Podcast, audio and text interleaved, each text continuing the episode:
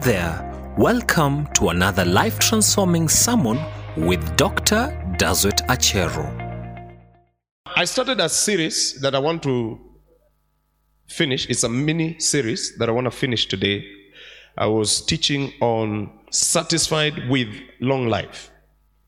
And we looked at four things that can make you experience lengthened of day. Or sorry, four things that can make you lengthen your days or they can make you experience long life. One is the fear of the Lord. Two is the retention of God's word. Three is obedience. And four is prayer. So I want to continue from that, uh, from where I left uh, last Sunday, but one. Let us pray.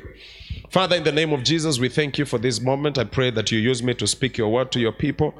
I pray that their ears will be opened, their hearts will be ready to receive what you have for them. In Jesus' name we pray. Amen. How many want long life? I want long life. Amen. Amen. Let me say again. How many want long life? Long life. Long life. Beautiful. Beautiful. Amen. May God give you long life. May you not die like a chicken or a mosquito. May you not die prematurely in the name of Jesus. May God give you long life in Jesus' name. Amen. Now, number five. For you to experience long life, you need to embrace the counsel of a father. Embrace the counsel of a father. In my pastoral years, I've lost count how many people I have counseled so far. I've counseled teenagers, I've counseled young boys, I've counseled young girls, I've counseled men, I have counseled women, I have counseled husbands, I've counseled wives, I've counseled pastors, I've counseled leaders, I have counseled so many, many people. I've lost count. I've even counseled couples. I can't remember. If I'm to sit down and try and write down the names of the people that I've counseled, I, I, I don't think I can capture all of them. But one thing that I have discovered is that not everyone will accept your counsel. You can sit down with someone and talk to them, but not it's not a guarantee that that person will follow your counsel. And many times it becomes a frustration to a counselor who is trying to help somebody so they avoid destroying their lives. And you can clearly see that this person is hell bent on following a path that will bring destruction in their lives. In fact, sometimes it makes the counselor feel like the counselee um, is feeling like it is his own life. It's like he's counseling himself the counselor is counseling himself or the counselor is about he's he's so much concerned about his own life. It's like the life of the counselee is the life of the counselor. I don't know if you understand what i'm saying.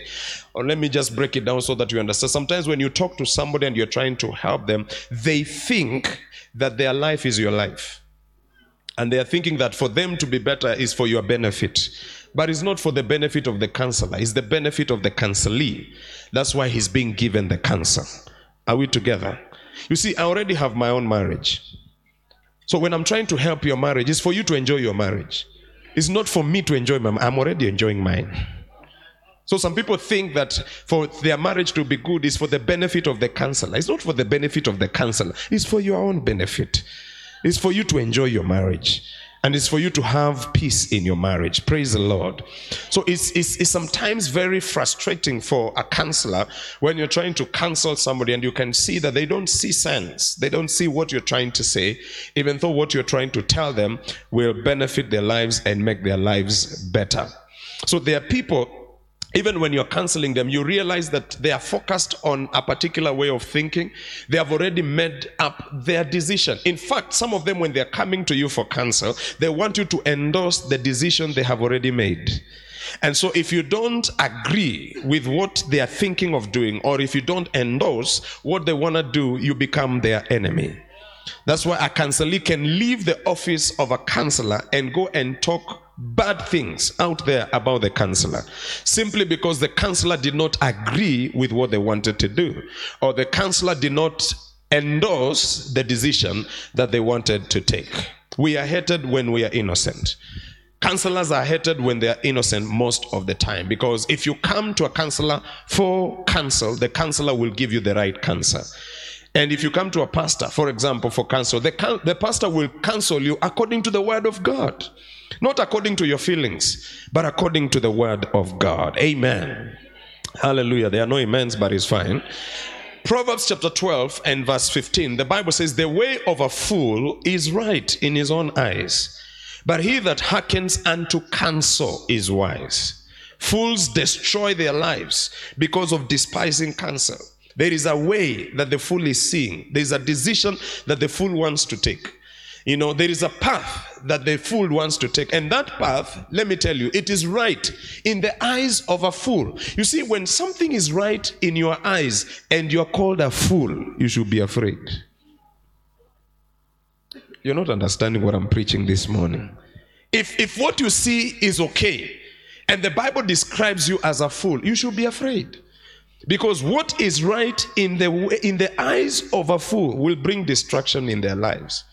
But he that hearkens, he that listens, he that obeys, he that follows counsel, the Bible says that person is wise. So that means when a fool comes to you for counsel, and that fool listens to your counsel, and you give the fool the right counsel, and that fool hearkens to your counsel. By the time the fool is leaving your office, he has become wise. He came in a fool, but after hearkening to the counsel, he leaves your presence as a wise person. Amen. So ask your neighbor, where are you between the two? Fool, wise. There is no middle ground. You see, many people pray and say, Oh God, give me wisdom. Give me wisdom. Give me wisdom. And they pray. They can fast. Lord, give me wisdom. You know, they can cry to God, Give me wisdom. Give me wisdom. But let me tell you, sometimes wisdom is in the simple counsel you're being given to follow. Wisdom is in the simple instructions that you're being told to abide in. There is a man in the Bible who is considered one of the wisest man, men who ever lived. And this man is called Solomon. All of you know Solomon, isn't it? He was a man full of wisdom. Solomon writes in Proverbs chapter 4, verse 10, he says, Hear, my son, and receive my sayings, and the years of your life will be many. Look at that. Look at how counsel can lengthen the number of your days. He says, Hear, my son, and receive my sayings, and the years of your life will be many. So, counsel is tied to longevity of life. Talk to me, somebody. I say, counsel is tied to longevity of life. And Solomon is pleading with his son. He's talking to his son, beseeching his son, and he's telling his son, Please receive my sayings. There are things I have seen. There are things I know. Receive my sayings. My son, receive my sayings. And when you do that, the years of your life will be many. This morning, as your father, I plead with all of you, as my sons and my daughters, please receive my sayings. Receive my counsel. I plead with you, my sons and my daughters. Are you here this morning? Receive my sayings because whatever I am telling you is from God's word. It's not from my mind. It's not from my carnal nature, it's from the word of God. And when you receive my sayings, follow my instructions, follow the wisdom that I give unto you. The Bible says the years of your life will be many. Embrace the counsel I give you, embrace the advice that I give you, embrace the instruction that I give you, and your years will be many here on earth. Praise the Lord. There is something I have noticed because now I am a pastor of two churches. One church is the church of old people.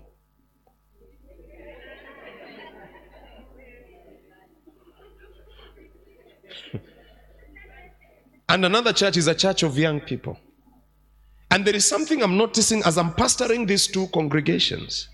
I realize that the, the, the, the first congregation of old people don't really embrace my counsel. But the second congregation of young people, they really embrace my cancer. The young people, anything I tell them, they take it very seriously. They don't even think twice. They take it seriously and they you can see that they want to really do what I've told them I've told them to do. That is the second church that I have. It's very exciting. And I find myself gravitating more to the second service or to the second church because they're listening to my sayings. But the first service of legions, old people, they know too much. You cannot even advise them, you cannot tell them anything. Oh, yes. I think that more than they have this idea you have a wife, I have a wife. You have children, I have children. You have beard, I have beard. What can you tell me? Yeah, but the young church, the TYC church, I'm telling you, I'm telling you. Yesterday I was having a meeting with them here at 3. They came at 11.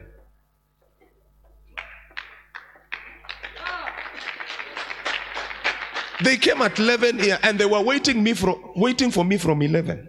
The meeting was supposed to start at 3. They were here at 11. When I called the legions for a meeting, if it's at 3, what time will you come? So I am noticing something here, and God is trying to speak to me to talk to these old people, my sons and my daughters. Please listen to my sayings. Yes, listen to my sayings, listen to my instructions. And that's what Solomon is pleading. Solomon is pleading with his sons. He's telling, listen to what I'm telling you. Because what will happen is the years of your life will be many. Praise the Lord. Are, are we together, somebody? And so you have to learn to embrace the counsel of a father. Are we together? Tell your neighbor, I, I, I think we should change.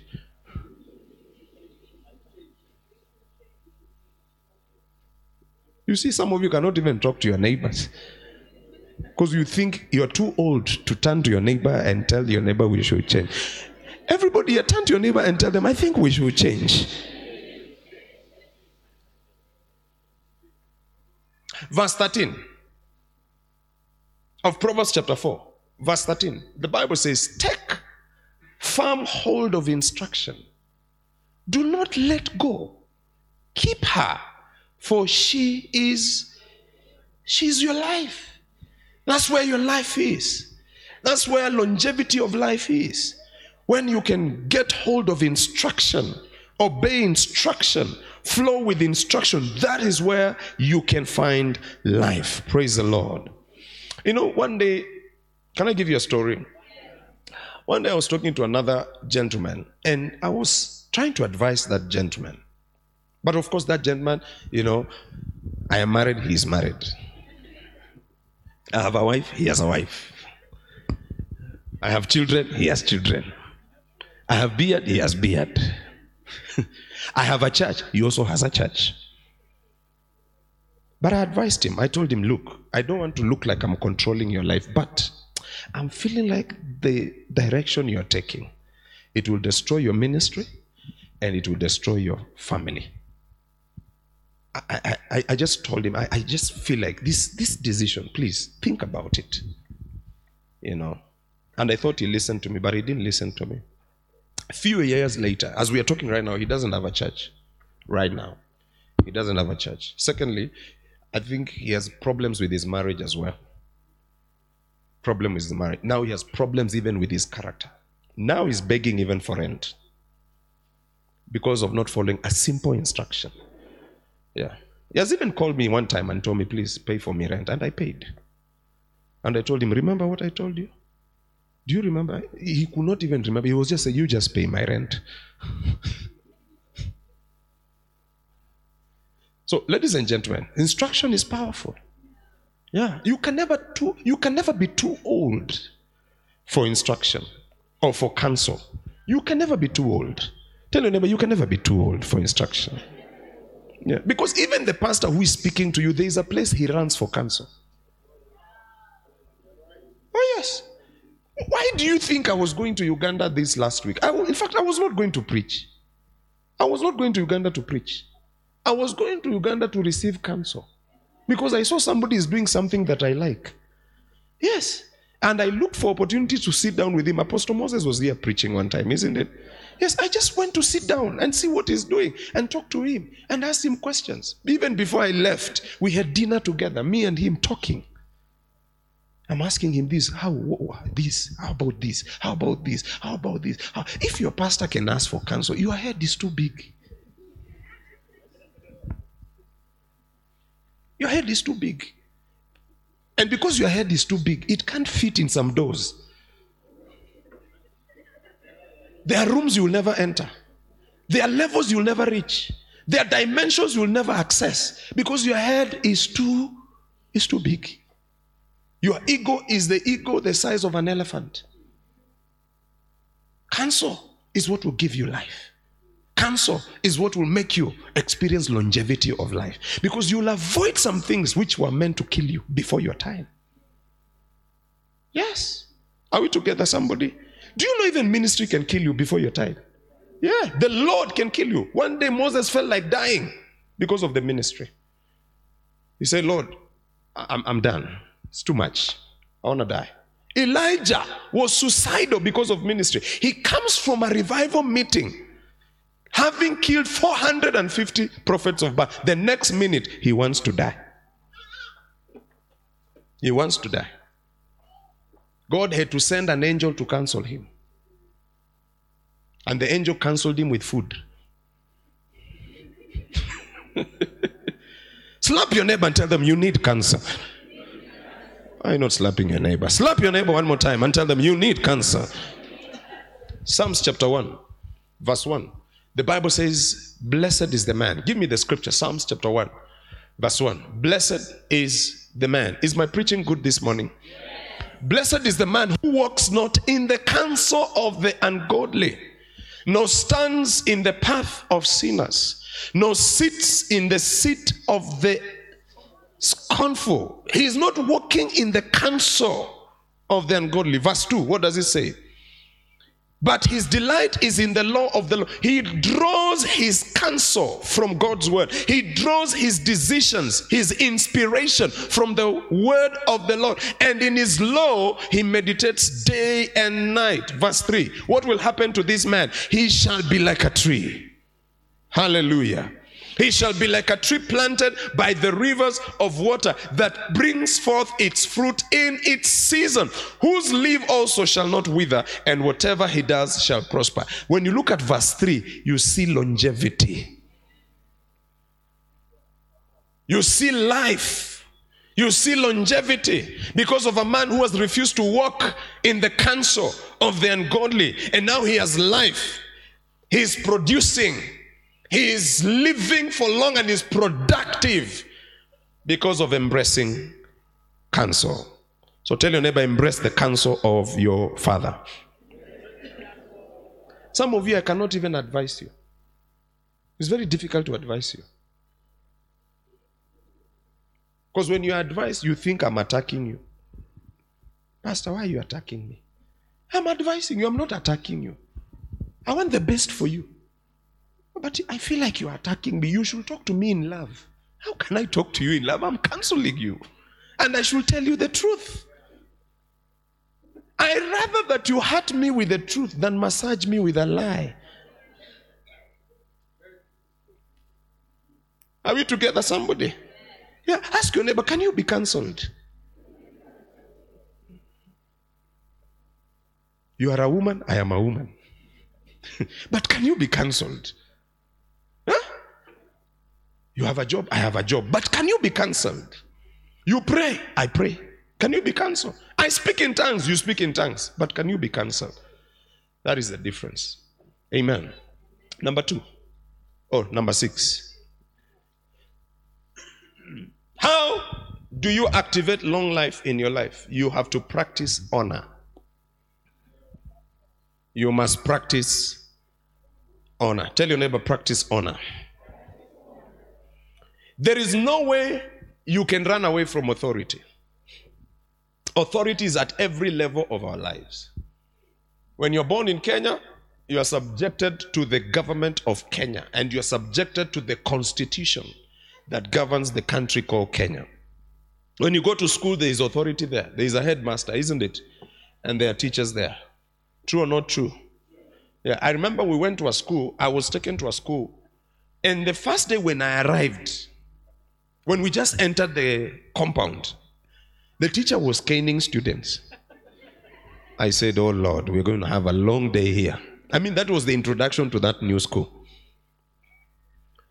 But you see, there's authority everywhere. You go to work, there's authority, isn't it? You'll work under somebody, or you'll be the one working above somebody. So authority is everywhere. In your neighborhood, there is authority as well, isn't it? Oh, yes. There is authority. There is management that manages, a managing company that manages the area. Make sure that you pay your bills, make sure that you pay electricity. You know, the caretaker has keys. That's authority, isn't it? You joke around, he uses his key to lock your door. So authority is everywhere. You can never run away from authority. When you come to church, there's authority as well. Are we together, somebody? So when you practice honor, it will lengthen the number of your days. Now, the people that we must honor are listed below. Number one is God. God is the first person that we must honor. Proverbs chapter 9, verse 10 to 11. The Bible says, The fear of the Lord is the beginning of wisdom, and the knowledge of the Holy One is understanding. For by me your days will be multiplied, and years of life will be added to you. Let me repeat that verse. It's a very powerful verse. Proverbs chapter 9, verse 10 to 11. The fear of the Lord is the beginning of wisdom, and the knowledge of the Holy One is understanding. For by me your days will be multiplied, and years of life will be added to you. So when we honor God, the days of our lives will be multiplied. When we honor God, the years of our life will be added to us. Because God has power to elongate the number of your days here on earth. That's why you realize sometimes the doctor can say, I only give you three months. And God says, No, I will add another 20 years. So when we honor God, and God say, says here in this verse that by me your days will be multiplied and the years of your life will be added to you. So we must honor God. Everybody here, learn to honor God, learn to respect God, and learn to obey God. Amen. Number two, we must honor our biological parents. These are authorities that God has placed over our lives. This is the first earthly authority you encounter when you come on earth. You see, when you enter here, the first person that becomes a representation of the authority you can see is your father and your mother.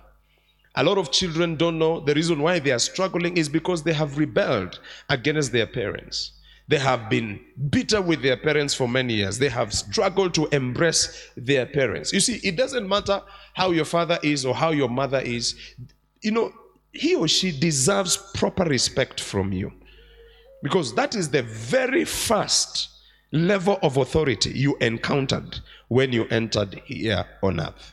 Even if your father is a drunkard, he deserves respect. Even if your mother is working on K Street, she deserves respect. Because that is the first level of authority that you encounter when you come here on earth. Malachi chapter 4, verse 5 to 6, the Bible says, Behold, I will send you Elijah, the prophet, before the coming of the great and dreadful day of the Lord. And he will turn the hearts of the fathers to the children and the hearts of the children to their fathers, lest I come and strike the earth with a curse. You see, when the relationship between father and son is estranged, you know, excuse me, it activates a curse in the life of a, in the life of a child. When the when the son is not flowing with the father, when the daughter is not flowing with the mother, when the son is not flowing with the mother, when the daughter is not flowing with the mother, a curse is activated. That's why the Bible here says that God has to come, you know, and try and restore that relationship because when the relationship is estranged, then a curse is released upon the face of the earth. You know, one time I was thinking about the world that we are living in. This world has so many issues, it has so many problems. It has so many mysterious things that are happening in this world. I mean, if you watch news, it is not even good news. In fact, they should write bad news. So many strange things are happening in this world. Look at what is happening in our country today, in Shakahola, that a man can just go somewhere and kill people and bury them in the name of religion and doesn't care. You know? I mean, when you see what is happening, shootings, people dying, and nobody, like some people, they don't even care that people are dying. They don't care that blood is being split, spilled on the ground. The other day I was reading a story of a- somebody who was raping a grandmother. How do you rape a grandmother? A woman who is frail, the skin is frail, she's weak. Then you take her and rape her.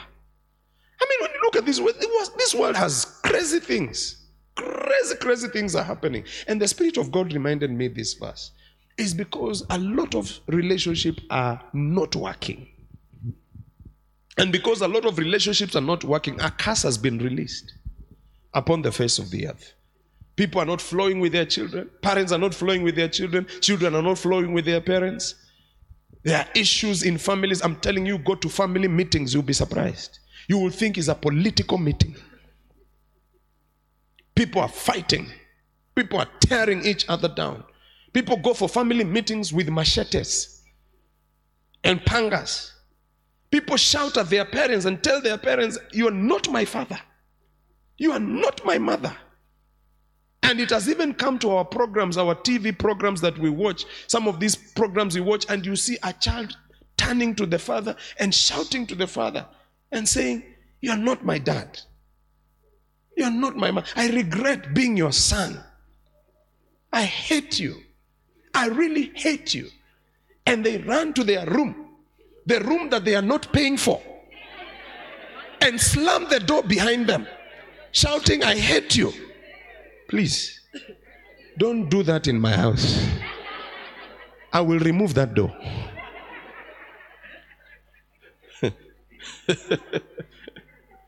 it's happening in our world today. And it's not just in movies, it is real. Some people have disowned their parents. No wonder there is a curse. Strange things are happening in the world.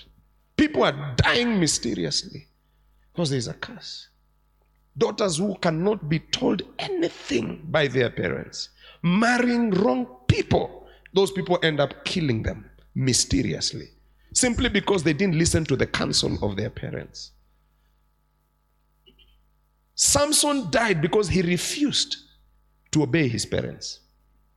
They warned him. They told him, Don't do this. When the angel appeared to us, he gave us instructions concerning you. You are a special child, Samson. But he didn't want to listen to his parents. And he died before his time. Honor your biological parents. If your father is alive, count yourself lucky. Some of us have, we don't have fathers anymore. Yeah, my father died, I think, three years ago. Some of you, your father is alive. Honor that moment. Some of you, your mother is alive. Honor that moment. Honor your mother. Honor your father. Praise the Lord. If you are here and your relationship with your father and mother is not good, go and repair it immediately. It's for your good. Some of you, your father is 70, you are only 25, and you're mad with your father. Him, he has done 70. You only, you have only done 25. Who needs the other more? You're very quiet. Should I go back to Uganda this coming week? Huh? Your father is 85. You are so mad with him. He has lived to 85 years. You, you're only 35. You are mad. I don't want to see him. I don't want to talk to him. How can he do that? Eh, eh, eh. How did he do this? How can he do this to my mother? How can he do this to my father? And that person is 85. You, you're only 28. Look, humble yourself. When your father and mother were meeting, were you there?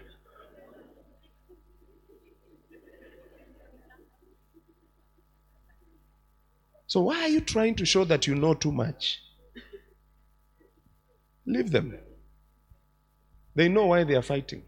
That is not your war. Today there's no amen, there's no clapping, there's no nothing. But I'm giving you wisdom. That is not your war. Stop going into your father's bedroom to fish problems. Stop going to your mother's bed to try and fish for problems. That is not your place. Stay in your room. Thank you for one clap, two claps, three, four, five, five. Slap your neighbor and tell them, stay in your room.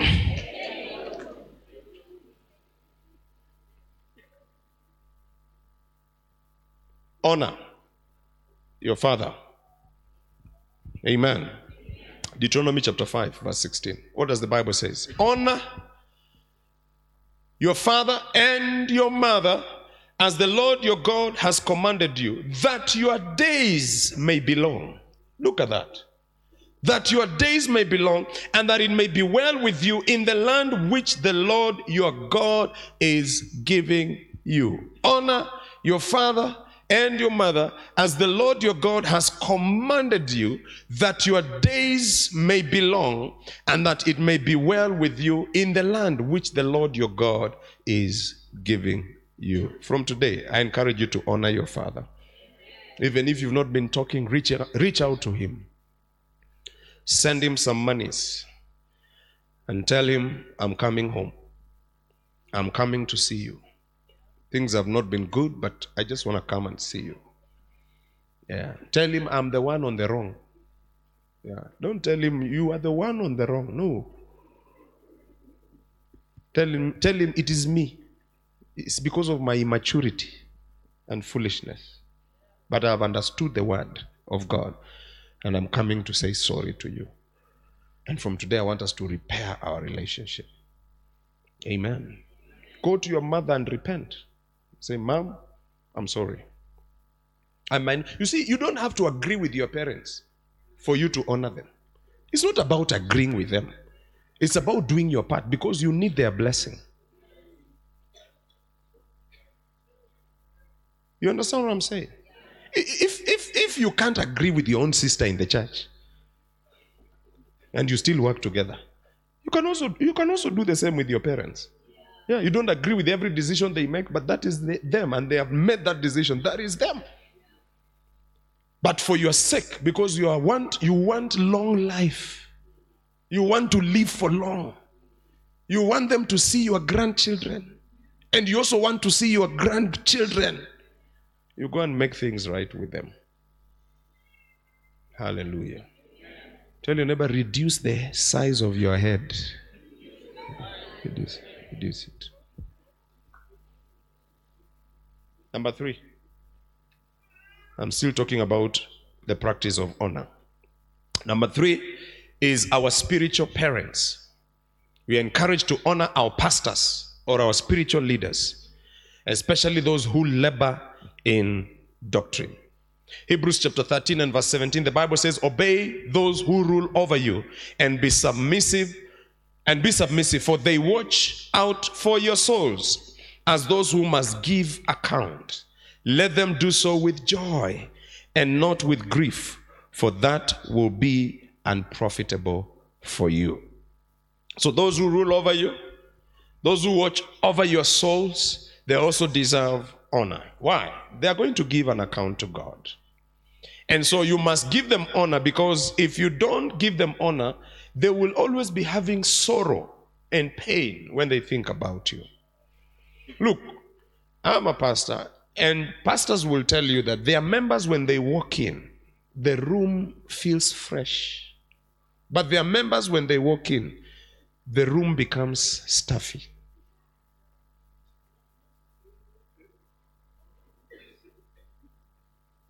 Isn't it true? Yes. So the Bible says they should do whatever they are doing preaching, teaching, praying. They should do it with joy, not with grief. If they do it with grief, the Bible says here that will not be profitable for you. All right? Look, make your pastor happy. It's profitable for you. Hey. I think these are the people who are responding to me nicely as I'm preaching. Please make your pastor happy. Oh, you've resurrected. Yeah, make your pastor happy. Make the leader of your department happy. Very happy. Yeah, make the leader of your CMG very, very happy. He knows he has a member here who is faithful, flowing, supportive, always present. And the Bible says it will be profitable to you. But if he's doing it and he's feeling like, hey, this sister is like a thorn in my flesh. I have prayed three times like Paul that he may remove it. but God has just said, My grace is sufficient for you. You know, there are people who don't live. They torment you, but they don't live.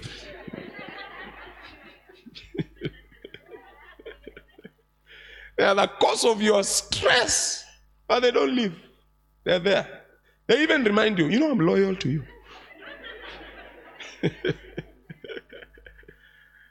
so when you do it, when a leader leads with joy, it's profitable for the members. Praise the Lord. That's why you will see those members will start flourishing. They are doing well. They are living long. Things are working in their lives. Things are moving in their lives simply because they give the leader joy. Hallelujah. And let me tell you, those are the people when you're praying, you find that you're praying for them more. Mm.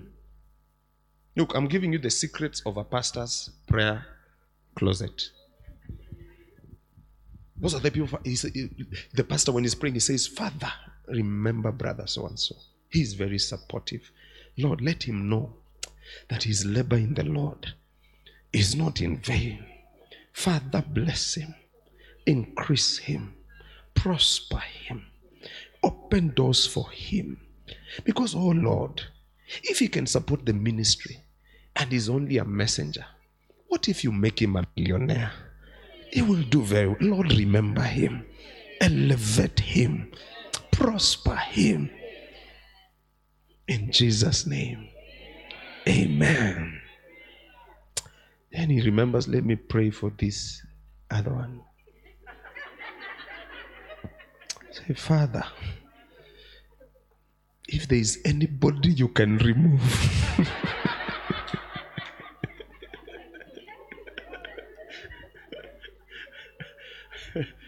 if there's anybody, Lord, you want to transfer to another ministry, Father, I've got some names.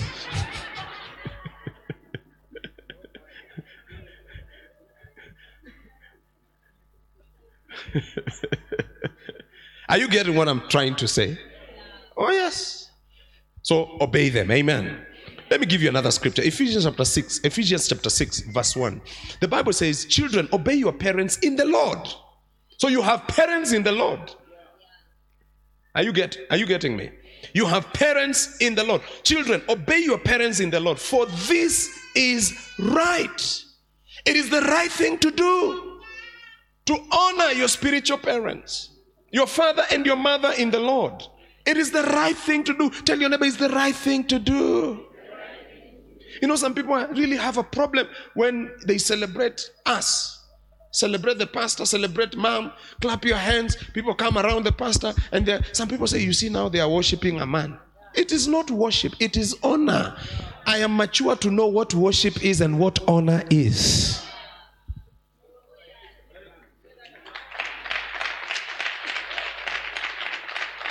Because I know what honor can do. Do you understand what I'm talking about? And there are people in the church, when they're honoring the pastor, they don't feel good. They feel bad. A, a, a, a potato swells in the throat and they feel so bad. Why are we doing this? Why? Why should we do this? Huh? Look, you are not the first one. One time, Jesus is seated in this house. A woman comes in with fragrance, with oil, expensive oil.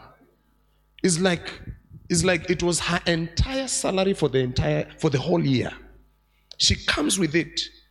And there were so many people in that room. Jesus was there, the disciples of Jesus were there, the Pharisees were there, but this woman was focused on only one person, Jesus. And she took that oil and she broke the alabaster box, poured it on the feet of Jesus. Oh, there were people who are not happy. So you are not the first one. They were not happy. And they say, This is a waste. One of them was Judas, the treasurer of the church. Why are we buying the pastor a car? It's a waste. The treasurer of the church.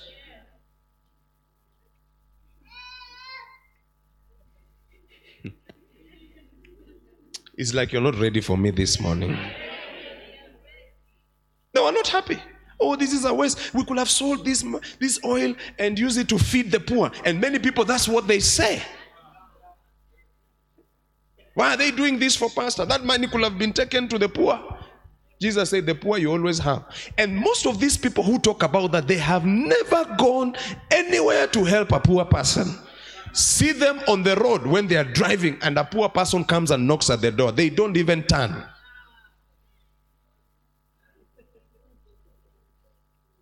And they are the first ones to criticize.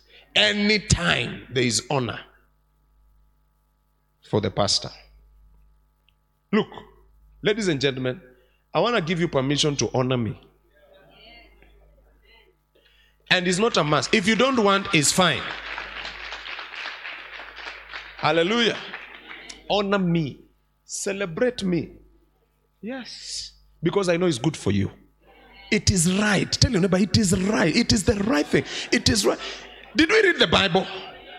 Give us the scripture again. Ephesians 6. Honor children. Obey Obey your parents in the Lord, for this is it is right. It is right. My birthday is 2nd of December. June, May, June, July, August, September, October. Yeah, it's six months away. Tell your neighbor, let's start preparing.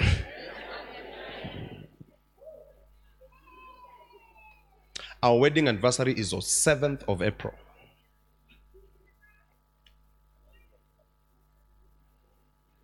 It has passed and you did not remember. So,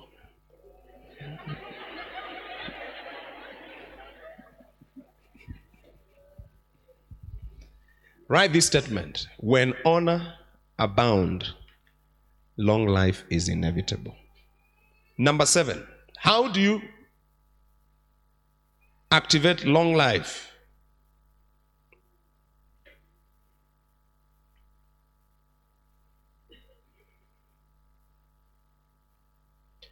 The words of your mouth.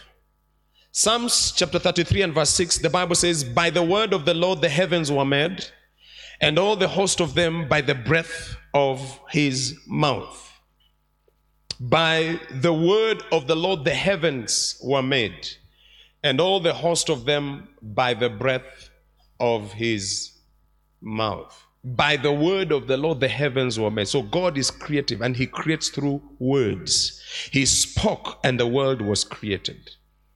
He spoke and the world came into place. The light showed up, the rivers came into place, the land was divided, divided from the waters, the stars were sprayed on the skies when God spoke. Vegetation, vegetation, you know, sprout from the ground, the trees, the mountains.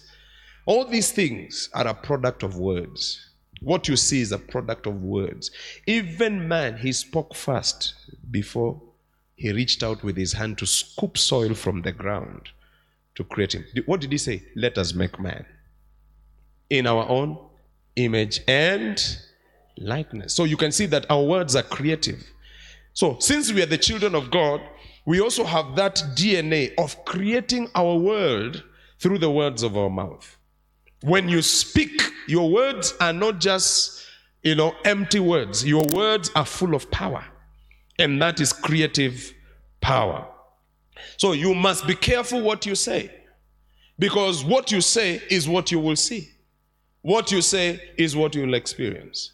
You know, I remember, I think in the 90s, uh, another pastor was giving a story, and he was saying that he had a guy who he knew very well. And that guy used to say, he was a driver, he was a matatu driver. And that guy used to say every now and then that, you know, this steering will kill me. That's what he used to say most of the time. This steering, and he was saying it jokingly. You know, this steering will kill me. This steering will kill me. He was a, a matatu driver. And one day, his words came true. He actually died, and it is the steering that killed him. He was involved in an accident, and it is the steering that killed him. So your words are very creative. Your words are very powerful. If you keep on saying, I think I'll be sick this month, you'll be sick. Do you understand what I'm saying? Yeah. If you keep on saying, I don't think I can make it, you will not make it. Your words have power because we have the same DNA that God has of creating our world by the words that we speak. Are we together? That's why God has given us His word. His word are words, and these words are potent. They are full of His power, they are full of His life, they are full of supernatural power. So when we speak the word of God, we are speaking the very life of God. And when we speak the very life of God, what we say will come to pass. What we say will be manifested in our lives. You see, when the devil came to tempt Jesus, and one of the temptations was for him to commit suicide, for him to die before his time. He told him, I want you to go up there, throw yourself down. God will release angels and they will protect you. He wanted Jesus to commit suicide. But Jesus said, It is written. It is written. He spoke. He was able to counter that temptation or that um, that test of him committing suicide by speaking the word of God. He said, It is written. The devil wanted Jesus to be reckless, but Jesus said, It is written. He defeated Satan by speaking God's word. So we must also defeat death by speaking God's word. You have to declare, I'm not dying prematurely. Hallelujah. I'm not dying premature. You will not die prematurely. I will not die prematurely. Hallelujah. Can I hear an amen? Proverbs chapter 18, verse 21. The Bible says, Death and life are in the power of the tongue, and those who love it will eat its fruit. So, whatever you declare, that is what you will experience. Even if the doctor has given you bad news and he said, No, you you have one year, you must proclaim God's word. You have to declare God's word. You have to say that I will not die but live and declare the mighty works of God.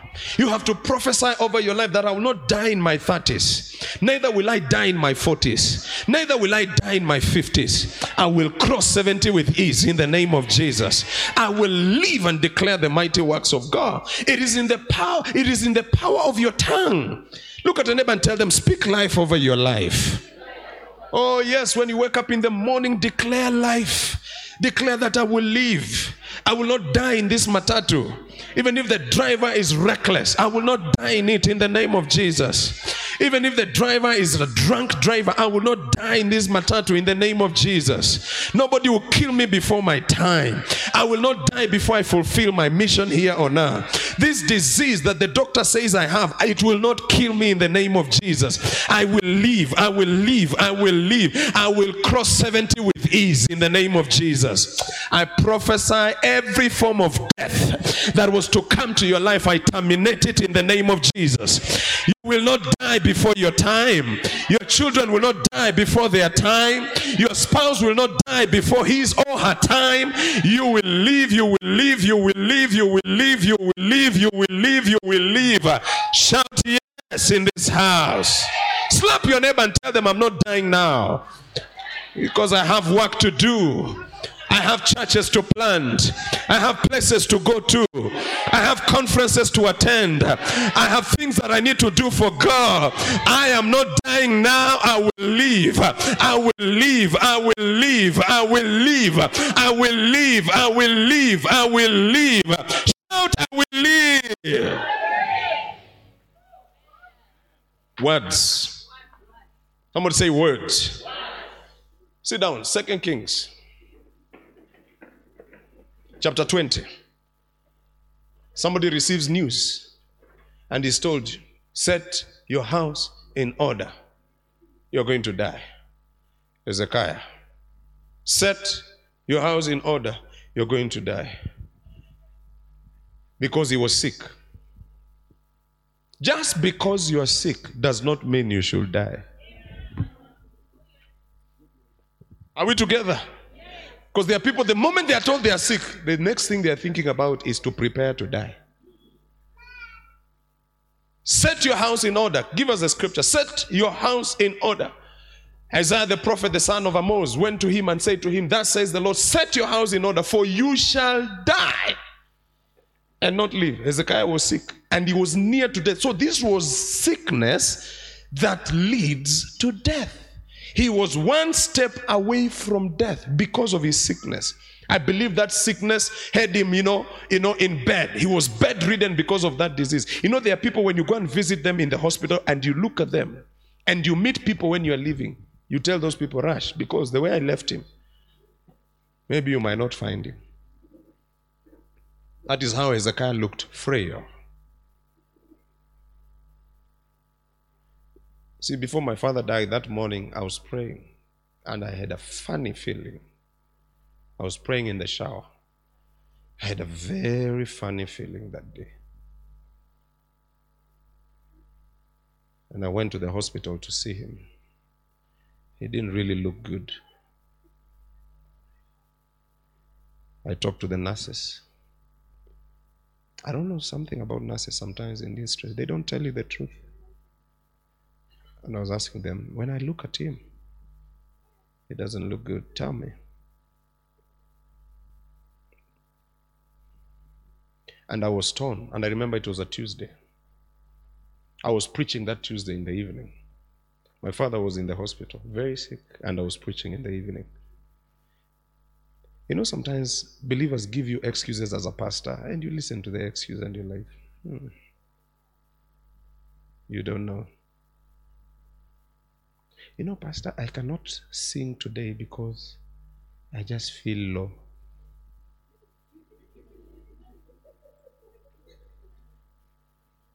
My father was in hospital dying, and I was going to preach. And I came and preached. And many people who were in that service, they didn't know what I was battling with. I preached my heart out. It was a Tuesday. That time we were meeting at Captain Terrace. Preached my heart out, led prayer.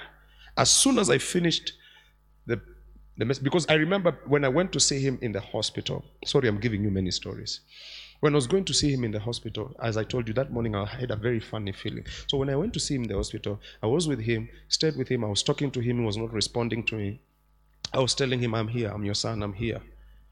You don't have to be afraid, I'm here, I'm with you. But he couldn't respond. He was having deep breaths. And then I was torn. Should I go for the meeting? Should I stay? Should I go for the meeting? Should I stay? I stayed.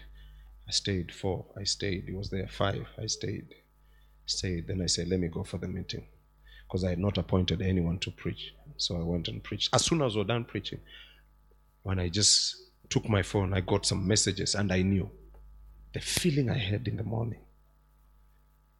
It's like God was preparing me for this.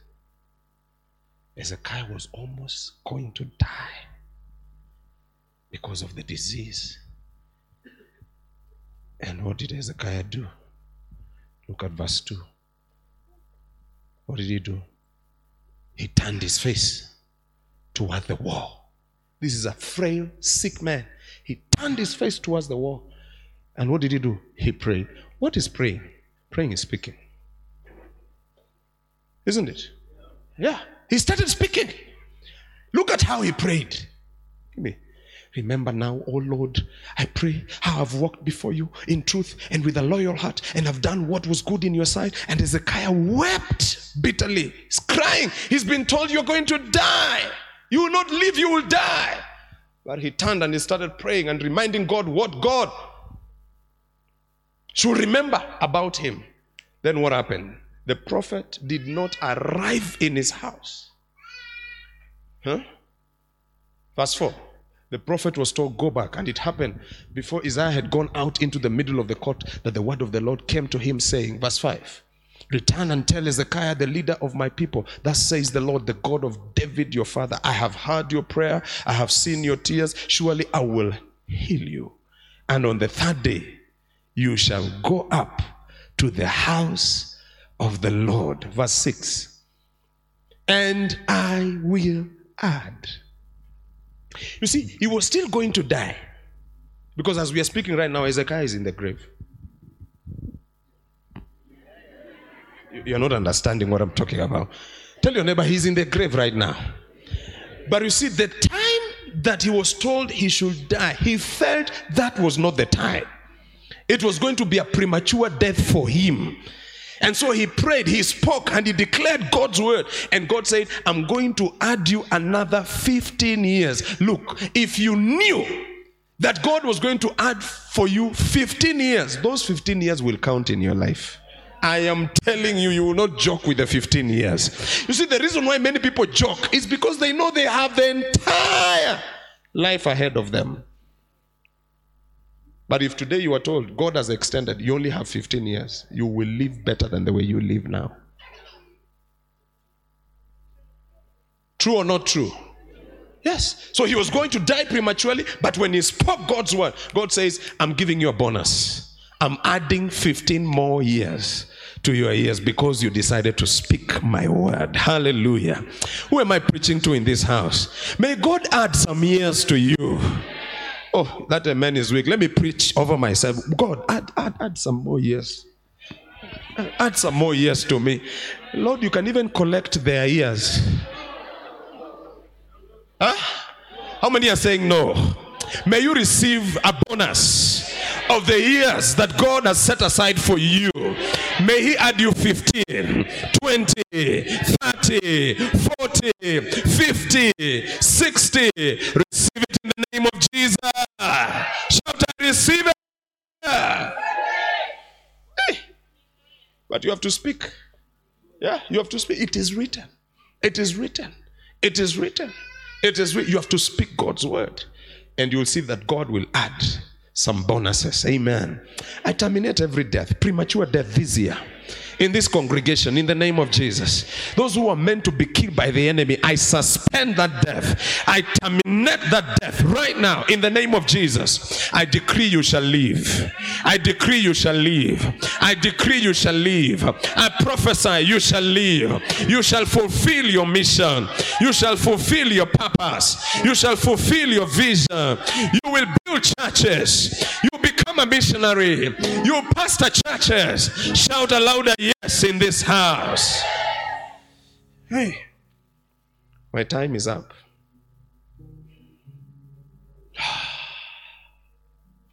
Number eight, sit down. I throw this to you. And number nine, quickly. For you to have longevity, you must be planted in God's house. A church is a family. A church becomes your spiritual family where you experience safety. You are shielded from danger. Because the Bible says in 1 Peter chapter 5, verse 8, the devil walks about like a roaring lion, seeking whom he may devour. A lion hunts by picking off those who are separated from the rest of the herd. So when you're part of the church, you're part of the family, and you're protected from the lions and the bears of this world. Tell your neighbor, stay in church and be planted in church. Psalms 92, verse 13 to 14. The Bible says, Those who are planted in the house of the Lord shall flourish. Those who are planted. You have to be planted. Then it mentions something there that they will still be bearing fruit in old age. So that means you will grow old in the church. You will not die prematurely in the church. Can I hear an amen in this house? I pray that as you are planted, may you grow old in the church. We will see you old in the church with gray hair in the church. Can I hear louder? Amen. So be planted. Don't have this habit of jumping from one church to another, one ministry to another. You're jumping, you're jumping, you're jumping. Be planted and stay. Number nine, the last one. Serve God willingly and diligently. Don't be a spectator in the church. There are people in the church who just want to be served. And because they want to be served, they are the most vocal people in the church. They complain about everything. Complain about no greeters at the gate, no cabros as you drive in. A toilet is not as clean as I thought. The seats are dirty. Did they know where I bought my suit from? This suit is from Turkey. My dress is from Paris. I always tell people if you see a problem in the church, God has anointed you to fix it. So come and fix it. Come and wipe the chairs. Come and do. Come and fill the gap that you see in the church. And I hear an amen. Exodus 23, verse 25. To 26. The Bible says, And you shall, la- you shall serve the Lord your God. You shall serve him. And he shall take away. So you shall serve the Lord your God, and he will bless your bread and your water. When your bread and your water is blessed, there is no typhoid. Typhoid can kill you. But when God blesses your bread and your water, there is no typhoid. There's no food poisoning. When you serve, your bread is blessed and your water is blessed. Then he says, I will take sicknesses away from the midst of you. Away. Somebody say, away. I mean, you see the way the plagues were, were, were evading the houses of the Israelites. That's how God will keep sicknesses away from you. He says, I'll keep sicknesses away from you. You know, sicknesses can be there, but they don't locate your house. Diseases can be there, but when they get to your house, they take a detour. They say, This one we can't enter. There is a there is a blood of Jesus on the doorpost of this house. Hallelujah. Are, are- are we together? You see, when I got the cold, I was a bit surprised because it's long since I got a cold. It's not something that attacks me. So I'm still trying to examine to see how was I attacked with a cold. It's, it's not something that happens to. I'm not bragging. I'm testifying. Isn't it? Yeah. There are people every year they must have a cold. For me, that that's that's, that's not me. There are people even when it drizzle a little bit, they, they buy a handkerchief. God says, I will take sicknesses away, away from your house, away from the house of Motiso, from the house of Kamau, from the house of Onyango. Take it away from the house of Achero, from the house of Owanos, from the house of Karo, from the house, from the you should mention your name from the house of Mukami, from the house of Marisia, from the house of huh? You're not shouting your name from the house of? You should shout your name. I need to hear your name there. Oh, your name your house does not have a name. Yeah. He says, I will take, I will take, I will take away sicknesses. You can live sickness free. Amen.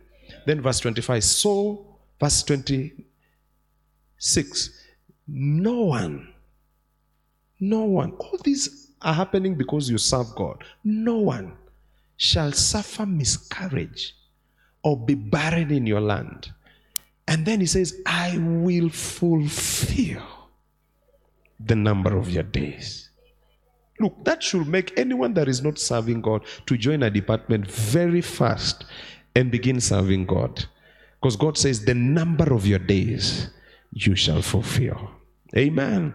I want to challenge everybody here become a servant in the house of God.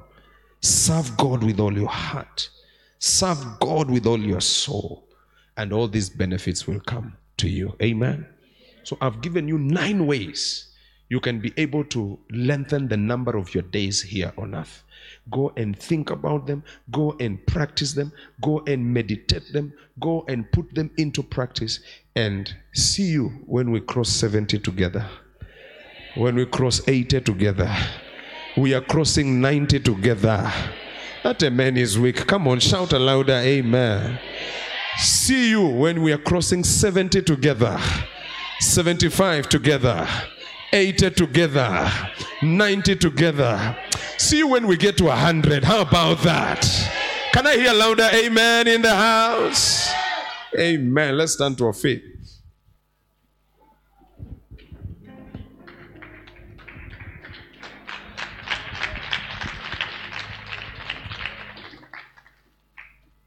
Father, in the name of Jesus, we come to you.